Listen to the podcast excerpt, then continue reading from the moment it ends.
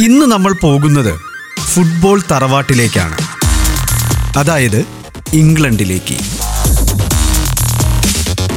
ആയിരത്തി തൊള്ളായിരത്തി എൺപത്തി ഏഴിലെ ഇംഗ്ലീഷ് ദേശീയ ഫുട്ബോൾ ലീഗ് മെയ് ഒമ്പതിന് ടോർക്കയും ക്രൂ അലക്സാണ്ട്രിയും തമ്മിലുള്ള നിർണായക പോരാട്ടം.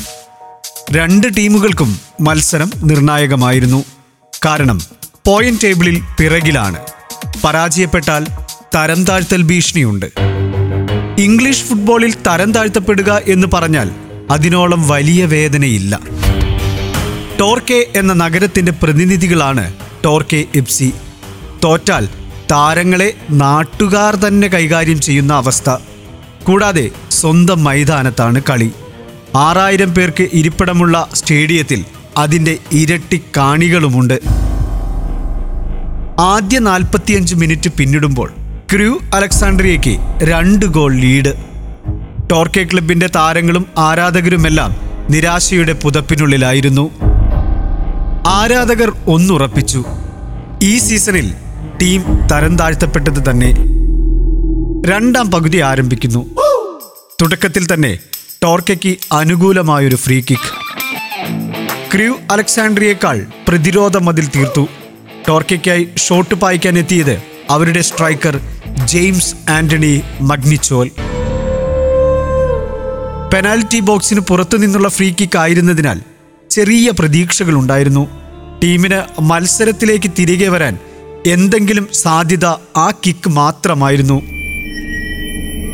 സ്റ്റേഡിയം നിശബ്ദം. സമ്മർദ്ദത്തിന്റെ പകൽ വെളിച്ചത്തിൽ കിക്കെടുക്കാൻ റഫറിയുടെ വിസിൽ. മഗ്നിച്ചോൽ മുന്നോട്ട് വന്നു. നീളൻ ഷോട്ടായിരുന്നു. പ്രതിയോഗികളിൽ ഒരാളുടെ ദേഹത്ത് തട്ടി പന്ത് വലയിൽ കയറി. പിന്നെ ആരവമായിരുന്നു. ഒരു ഗോൾ തിരിച്ചടിക്കാനായല്ലോ. അതോടെ ടീമാകെ മാറി. ആക്രമണങ്ങൾ മാത്രം. സ്കോട്ട്ലൻഡുകാരനായ മഗ്നിച്ചോൽ തന്നെയായിരുന്നു ആക്രമണങ്ങളുടെ സൂത്രധാരൻ. പക്ഷേ ഒരു ഗോൾ കൂടി തിരിച്ചടിച്ച് സമനില നേടാനുള്ള അവരുടെ ശ്രമങ്ങൾ നിർഭാഗ്യങ്ങളിൽ തട്ടി. അവസാന മിനിറ്റുകളിൽ മഗ്നിച്ചോൽ പന്തിനായി കുതിക്കവേ. അപ്രതീക്ഷിതമായി മൈതാനത്ത് ഒരു നായ. ജർമ്മൻ ഷെപ്പേഡ് വിഭാഗത്തിൽപ്പെട്ട ഒരു കൂറ്റൻ നായ. മഗ്നിച്ചോൽ പന്തിനായി ഓടുമ്പോൾ അതേ വേഗതയിൽ പിറകെ നായയും. പന്ത് പുറത്തേക്ക് പോയ വേളയിൽ കളിക്കാരൻ വേഗത കുറച്ചപ്പോൾ അതാ അദ്ദേഹത്തിന്റെ ദേഹത്തേക്ക് ചാടിക്കയറിയിരിക്കുന്നു ആ വലിയ നായ. റഫറിയും സഹതാരങ്ങളും ഗാലറിയും അന്താളിച്ചു നിൽക്കവേ. ബ്രൈൻ എന്നു പേരുള്ള ആ കൂറ്റൻ നായ താരത്തിന്റെ ദേഹത്ത് പരുക്കുകൾ ഏൽപ്പിച്ചു. സ്വന്തം താരത്തെ രക്ഷിക്കാൻ ഓടിയെടുത്ത ടോർക്കിയുടെ സഹതാരങ്ങളും ഒരു നിമിഷം നായയുടെ അരികിലേക്ക് എത്താൻ മടിച്ചു. റഫറി വിസിലുമായി ഓടിയെത്തി. മഗ്നിച്ചോൽ ആകെ പരിഭ്രാന്തനായിരുന്നു. നായയുടെ ഉടമ വന്ന് രംഗം ശാന്തമാക്കിയെങ്കിലും രക്തത്തിൽ കുളിച്ചിരുന്നു കളിക്കാരൻ. സംഭവിച്ചത് ഇത്രയുമാണ്. പുറത്തേക്ക് പോകുന്ന പന്തിനെയാണ് മഗ്നിച്ചോൽ ചേസ് ചെയ്തത്.